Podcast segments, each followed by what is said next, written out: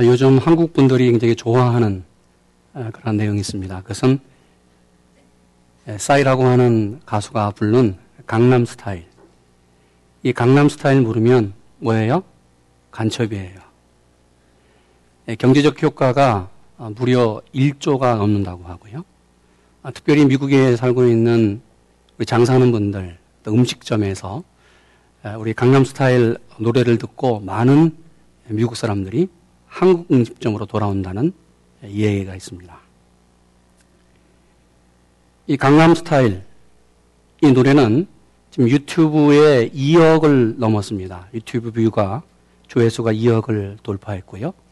영국의 또 미국 빌보드 음악 그 차트에 2위에 등록이 되어 있어서 어, 이렇게 전세적으로 어, 부음을 잃고요.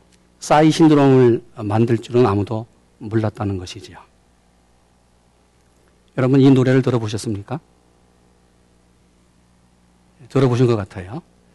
예, 웃는 분들은 아시는 거고요. 예, 웃지 못하는 분들은 아, 저런 노래가 있구나. 우리 젊으신 분들, 예, 우리 어르신들에게 이 노래를 좀 들려주시면 좋을 것 같아요. 또 듣지 못한 분들은 자녀분들에게 이런 노래가 있는데 무슨 노래냐 한번 우리 인터넷이든지 컴퓨터로 보면 좋겠습니다. 이 음악가들은 이 노래를 참 잘 만들어진 노래다. 그래서 좋은 노래라고 말합니다. 노래 자체가 굉장히 쉬워요. 따라 부르기 쉽습니다. 저도 종종 부릅니다. 더욱이 고음이 없어요. 그리고 랩인데 뭐 어려운 랩이 아니고 아주 간단한 랩으로 되어 있습니다. 가사가 직설적입니다. 그리고 간단해요. 아주 간단하게 그 내용이 오빠는 무슨 스타일? 강남 스타일. 이 노래를 계속 부르면 뭔가 강남 스타일이 되는 것 같은 그런 어, 생각도 듭니다. 그러기에 아주 간단한 후렴구가 계속 반복되는 노래입니다. 여러분, 이 오빠는 강남 스타일 이 후렴구는 구절은 쉽게 바꿀 수 있는 패러디가 됩니다. 그래서 전 세계에 이 노래를 갖고 많은 패러디를 만들었습니다. 첫 번째 나온 것이 어느 여가수가 불렀던 오빤 딱 내 스타일 내용을 만들었고요. 어떤 분은 뭐 홍대 스타일, 미국에서 이 캘리포니아 쪽에서 이 미국 아, 우리 자녀들이 수영장 스타일을 만들었죠. 어떤 사람은 해군 스타일, 군 스타일을 만들었어요. 어느 가정에서 아빠 스타일을 만들었다고 합니다. 그것이 유튜브에 올라왔어요. 최근에는 교회 스타일이 나왔습니다. 교회 스타일. 저희 집에도 이 스타일이 나왔어요. 우리 아이들이 아빠는 목사 스타일. 이 노래를 한번 만들면 춤을 추면서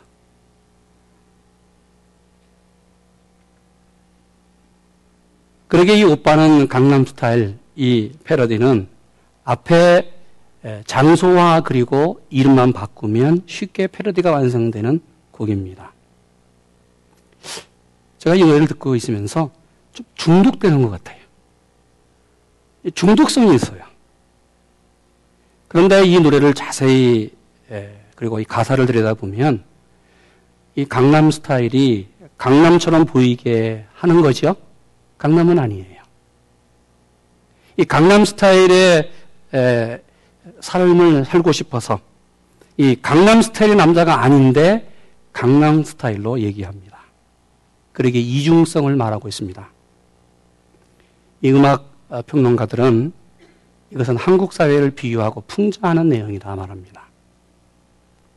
강남에 대한 동경, 이것을 풍자하면서 비유하는 내용이 이 노래고, 이 한국 사회의 한 단면을 보여주고 있는 모습이고, 한국 사회의 이중 구조, 사회적 갈등을 보여주고 있는 내용이 이 노래라는 것입니다. 더욱이 한국 사회의 물질주의, 한탕주의, 그리고 이중적인 사고 구조를 아주 간단하게 노래로 보여주고 있다는 것입니다. 이 가사에 이런 내용이 나옵니다. 커피 식기도 전에 원샷 때리는 사나이. 정숙해 보이지만 놀 때는 노는 여자. 이중 구조를 얘기해요. 그러게 겉으로는 교양이 있어 보여요. 겉으로는 점잖해 보여요. 그러나 속으로는 인간이야예요. 이중 구조를 갖고 있는 우리의 모습.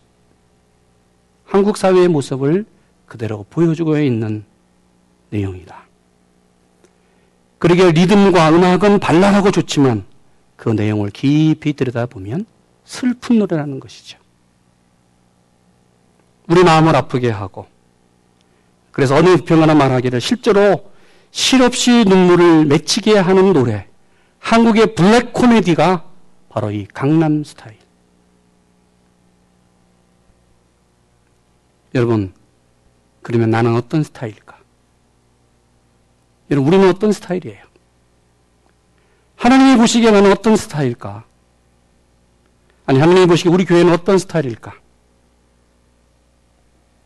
우리가 살고 있는 이 세대, 이 세상은 엄밀하게 말해서 두 가지 세력 안에서 우리가 살고 있습니다.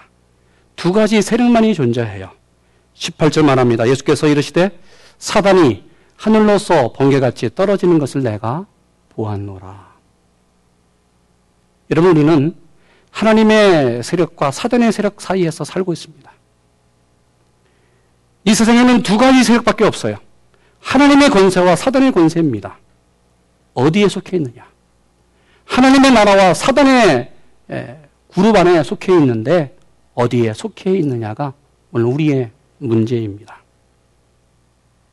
그런데 오늘 우리의 고민이 뭐예요? 하나님의 나라를 사모하면서도 세상을 좋아해요. 아니, 세상 속에 살면서도 하나님의 나라를 동경하면서 가야 된다는 걸 알아요.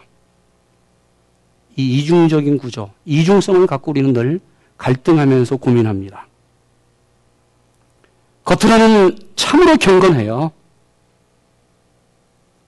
그런데 속 사람은 전혀 딴판입니다. 하나님의 나라와 세상 사이에서 이 두 가지 구조 속에서 갈등하면서 살아갑니다.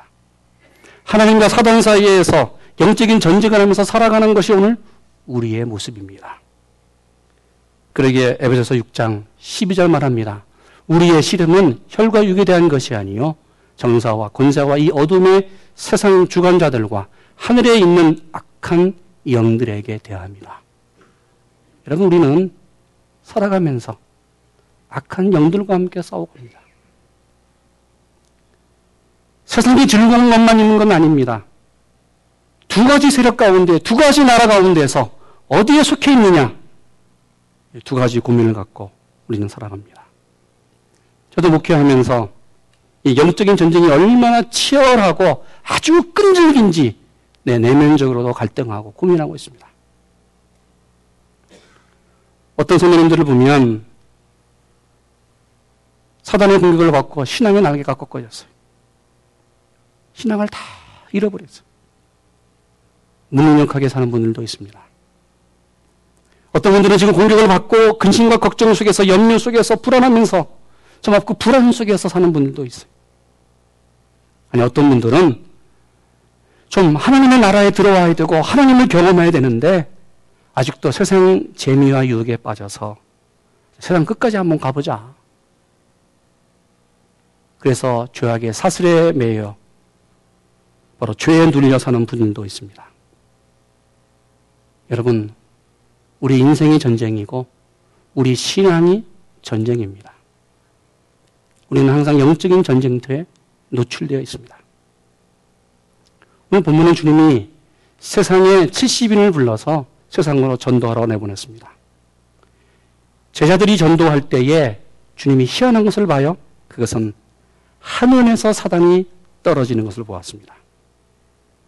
전도는 하나님의 나라를 세워가는 것입니다. 무너진 하나님의 나라를 확정해 가는 것입니다. 여러분, 전도는 영적인 전투의 최전방에 서 있는 것이 전도입니다. 그러기에 제자들이 전도할 때에 하늘이 열리고 바로 사단의 세력이 번개같이 하늘로 떨어지는 것을 주님이 보았습니다. 아니, 왜 사단이 하늘로부터 떨어졌을까? 왜 떨어졌어요?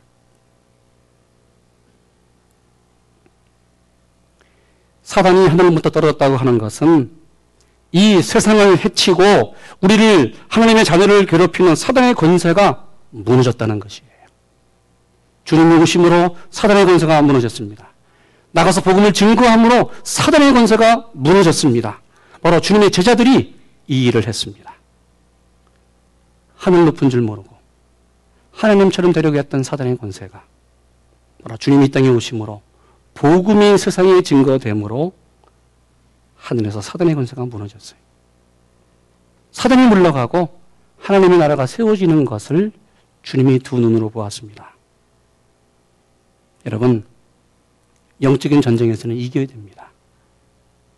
사단과 싸우는 영적인 전투에서 바로 이 전쟁에서 이기는 비결이 있는데 그 비결이 무엇일까? 그 비결은 바로 주님이 주신 하나님의 권세로 사는 거예요. 바로 이것이 천국 스타일입니다. 천국 스타일. 그러기에 여러분, 설교가 뭐예요? 성도는 천국 스타일. 우리는 강남 스타일로 살아가는 것이 아니라. 우리 19절 말씀 같이 읽습니다. 내가 너희에게 뱀과 정갈을 밟으며 원수의 모든 능력을 제어할 권세를 주었으니 너희를 해야 할 자가 결단코 없으리라. 아멘.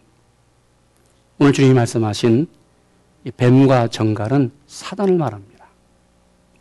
그러게 계시록 12장 9절에 말합니다. 큰 용이 내어 쫓기니 옛뱀 막이라고도 하고 사단이라도 하는 온 천하를 꿰는 자가 땅으로 내어 쫓기니 그의 사자들도 저와 함께 내어 쫓긴다고 말하고 있습니다.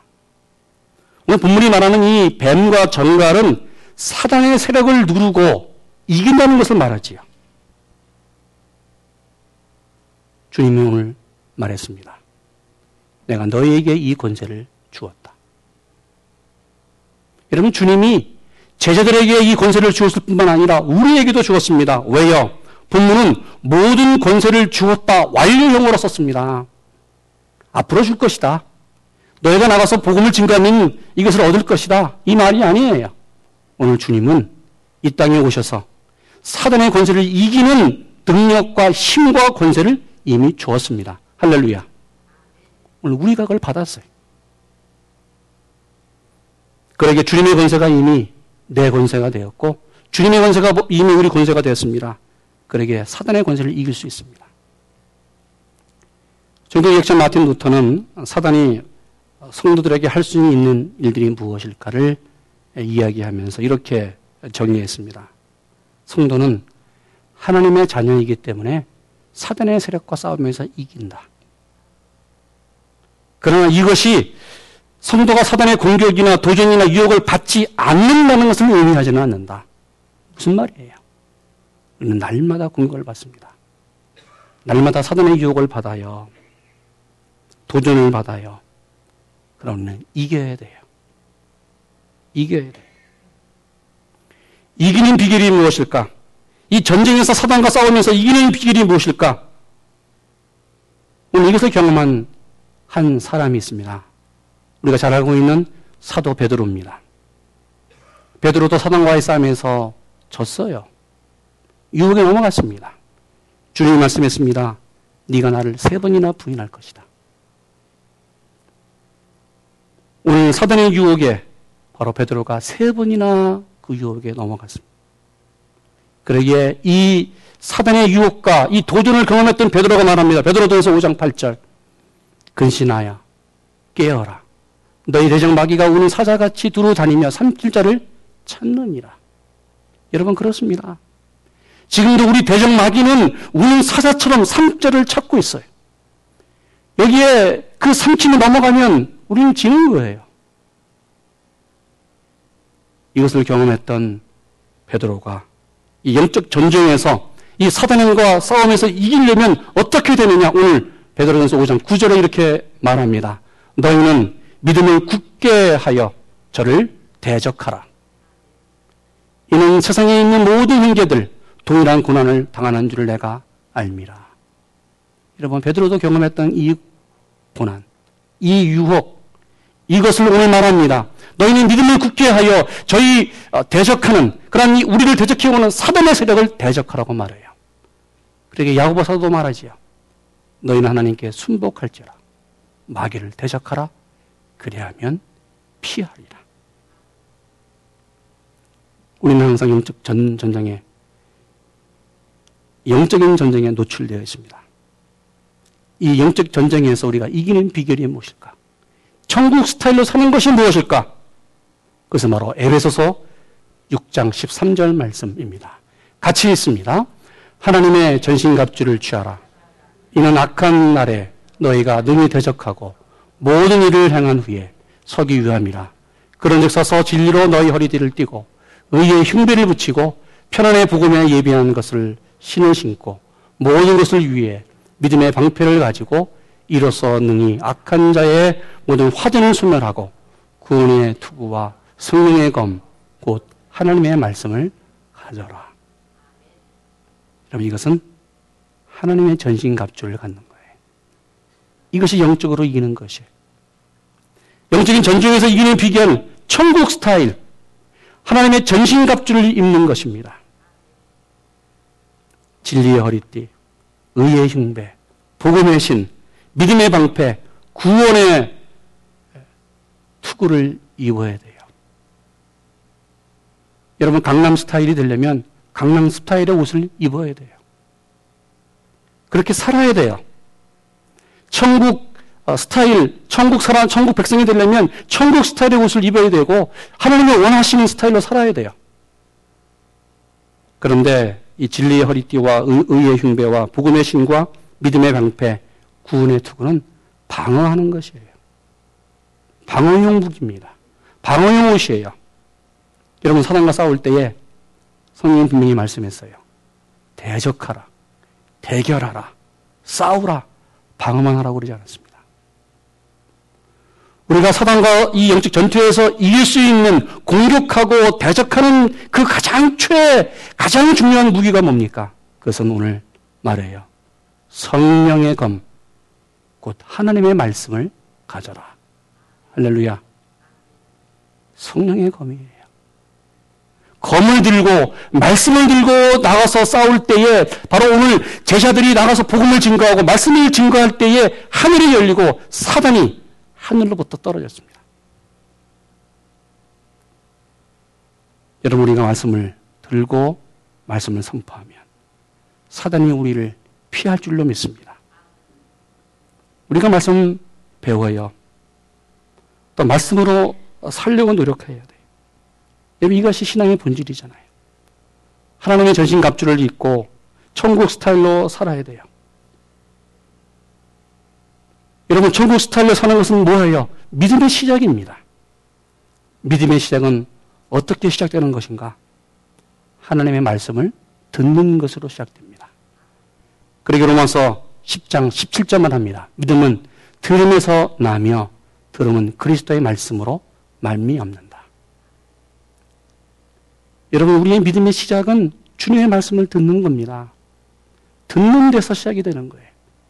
여러분, 기도는 여러분, 우리 신앙을 성장해 가고, 어, 우리의 신앙을 뜨겁게 해주는 거예요. 그러나 가장 중요한 믿음, 그 시작은 하나님의 말씀으로부터 시작이 됩니다. 여러분, 이론적인 말씀 배워야 돼요. 그러나 배운 것으로 끝나면 안 돼. 여러분, 지식으로만 끝나면 안 돼. 믿음은 행동으로 이어져 가야 돼요. 우리가 말씀을 배웠다고 바로 삶이 변화가 됩니까? 여러분 어떠세요? 주성님 공부하고 QT 한다고 해서 막 우리의 그 내면적인 것이 막 갑자기 180도 어, 변해집니까? 그렇지 않은 것 같아요. 이것은 마치 강남 스타일 가사에 나오는 것처럼 커피 식기도 전에 원샷 때리는 사나이처럼 우리 신앙이 단숨에 성장하기를 원하는 것. 이건 문제예요. 신앙은 과정입니다. 신앙은 삶입니다.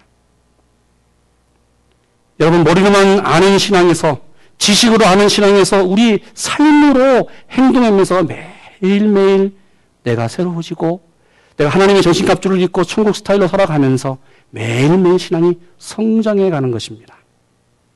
그래 이것을 알았던 야고보 사도는 야고보 2장 20절에 이렇게 말합니다. 영혼 없는 몸이 죽은 것 같이 행함이 없는 믿음은 죽은 것이다. 여러분 배운 거로 끝나면 안 돼요. 아는 것으로 끝나면 안 돼요. 살아야 돼요. 사는 것이에요. 신앙은 사는 것입니다.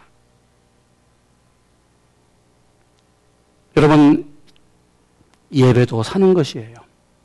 주일날 바쁜 시간이지만 우리가 나와서 예배하는 것, 이게 우리의 삶이고, 이 예배가 우리 삶의 연결이 되어야 됩니다. 이때 우리가 한없이 하나님께서 주시는 위로와 은혜를 체험합니다. 예배는 구경이 아닙니다. 우리는 이 시간 예배자로 이 자리에 섰고 오늘 저 세상에 나가서 예배자로 살아가고 어, 살아갑니다. 그러기에 로마서 12장 1절에 너희 몸을 그리 어, 하나님 앞에 산 제사로 드리라고 말해요. 이것이 너의 영적 예배라고 말합니다. 여러분 기도도 행동으로 기도해야 돼요. 실제로 행동으로 기도해보고 실제로 우리 삶이 기도의 삶이 될 때에 하나님의 응답이 있는 것을 체험합니다. 행동으로 전도하는 것도 그래요. 실제로 전도를 실천해 볼 때에 영적인 세력이 무엇이고 하나님께서 나와 함께 하시는 것을 체험합니다. 여러분 하나님의 능력과 하나님의 그 어, 세력을 하나님의 능력을 체험하기 원합니까? 전도해 보세요. 전도하면 하나님이 살아계신 것을 체험할 수 있습니다. 우리 막내가 종종 저를 좀 어렵게 합니다. 그것은 집에 들어가면 수학 문제를 저한테 내놔요. 예, 본인도 잘 풀지 못하는 문제를 저한테 내놓거든요. 그 제가 풀겠습니까? 풀지 못하겠습니까? 어떤 거는 풀어요. 대부분 제가 풀지를 못합니다. 옛날에 다 배운 거예요. 뭐 지금 함수 배우고 뭐 코사인 뭐 사인 배우고 그런 내용들이 나와 있는데 이거 분명히 배운 거예요. 옛날에는 풀었어. 이거 아는 거예요. 머리로는 아 이거 이렇게 이렇게 될 것 같은데 막상 예, 종이에 수학을 풀려고 하면 풀려 풀어지지가 않아요. 여러분 신앙도 동일해요. 배운 것으로 끝나면 안 돼요. 옛날에 다 배운 거예요. 옛날에 다 알았던 거예요. 아니 옛날에 다 풀어본 거예요. 그 수학 문제. 그런데 몇십 년 지나가니까 안 풀려요. 풀 수가 없어요. 여러분, 말씀도 그렇습니다. 다 배웠어요. 옛날에 다 경험한 거예요. 옛날에 다 한 거예요. 여러분, 그러면 지금 다시 말씀을 배우고 살아야 돼요. 바로 이것이 행함이 있는 믿음입니다. 의사분들이 얘기하죠. 의학적으로 사람이 운동하지 아니하면 몸이 점점 산성 체질로 바뀌어진다고 말합니다. 이 산성 체질이 바로 모든 질병의 원인이라고 말합니다. 운동하지 아니하면 몸이 비대해져요. 그래서 어떤 때는 몸이 점점 비대해지면 숨 쉬는 것까지도 힘들어요. 그래서 몇 발자국 움직일 수도 없어요. 그래서 이 산성화된 체질을 바꾸기 위해서 알칼리 체질로 바뀌기 위해서 뭐 식이요법하고 운동하고 약 먹고 모든 노력을 다 합니다. 저도 목사라서 고민하는 것이 있습니다. 우리의 신앙이 산성화 체질되지 않았을까? 우리 교회가 산성 체질되지 않았을까? 여러분 신앙이 지나서도 점점 교회가 슬림화되고요. 하나님이 원하시는 모습으로 바뀌어질 텐데 여러분 사단이 쉽게 공격하고 무너뜨릴 수 있는 산성 체질로 점점 바뀌어지고 있는 거예요. 여러분 기억하기 원합니다. 믿음으로 살지 아니하면 믿음으로 행동하지 아니하면 교회도 산성화 체질이 돼요. 쉽게 질병에 걸립니다. 여러분 우리 모두 의자에 앉아서 잔잔하게 쉬는 그런 산성 체질이 아니라 뭐 일어나서 행동하며 전도하며 기도하며 나가서 세상을 정말 하나님의 나라를 세우는 하나님의 천국 스타일 여러분 교회 되기를 주님의 이름으로 축원합니다. 다시 기도 운동을 시작하고 다시 말씀 운동을 시작하고 다시 전도 운동을 시작하고 다시 봉사 운동을 시작하고 다시 새롭게 천국 스타일의 삶 하나님의 전신갑주를 입는 우리 모두 되기를 원합니다. 그러면 천국 스타일로 사는 성, 성도는 어떤 축복이 있는가? 그 이름이 바로 하늘에 기록이 되어 있다는 것이죠. 우리 20절 같이 읽습니다. 그러나 귀신들이 너희에게 항복하는 것으로 기뻐하지 말고 너희 이름이 하늘에 기록된 것으로 기뻐하라. 여러분 전누나 갔더니 복음을 증거했더니 배운 말씀으로 살았더니 어떤 결과가 왔어요? 제자들의 이름이 하늘에 기록된 거. 하늘에 기록됐어요. 여러분 하늘에 이름이 기록되었다는 것은 바로 어, 내 이름이 하나님의 생명책에 기록되었다는 거예요. 예, 미국에 살면서 미국에 체제하면서 가장 바라고 원하는 것이 뭐예요? 많은 것이 있습니다. 그러나 제일 1순위 그것은 영주권 얻는 거예요. 뭐 유학 갔든지 여행 왔든지 뭐 비즈니스로 왔든지 이 나라에서 정말 좀 살려고 하면 법적으로 안전하게 살 수 있는 영주권 얻는 것 이거 참 애쓰고 있습니다. 그렇잖아요. 예, 그러게 영주권을 얻기 위해서 상상을 초월하는 일들이 많아요. 애쓰는 분이 너무 많은 것을 볼 수 있어요. 여러분 영주권 그 별거 아니잖아요. 얻는 분들. 갖고 있는 분들 조그만 종이에요. 그런데 이것 때문에 부부가 이별하고요. 자녀와 자녀들이 서로 헤어지고요. 여러분 많은 역경과 어려움이 있는 것을 많이 봅니다. 아니 이 영주권이 없어서 불안한 분들이 또 얼마나 많은지 몰라요. 미국에서 합법적인 신분으로 산다는 것이 얼마나 큰 아, 행복이고 아니 비합법적인 신분으로 사는 것이 얼마나 큰 불편인 것을 우리는 잘 압니다. 이거는 경험한 사람만이 알 수 있어요. 제가 시카고에서 목회할 때에 어느 집사님 댁을 신방했습니다. 제게 눈에 들어오는 것이 하나 있어요. 거실에 갔는데 액자가 뭐 여러 가지 액자들이 많이 걸려 있는데 희한한 액자가 하나 있는 거예요. 그 액자를 봤더니 아, 시민권 두 부부가 시민권 받은 그 시민권 증서를 액자에 붙여놓고 액자 집어넣어서 아, 거실에 걸어놨어요. 그 희한하다. 어떻게 뭐 시민권 뭐 그렇죠 좋은 거고 아, 기쁜 거지만 이렇게 거실에까지 이걸 놨을까 물었습니다.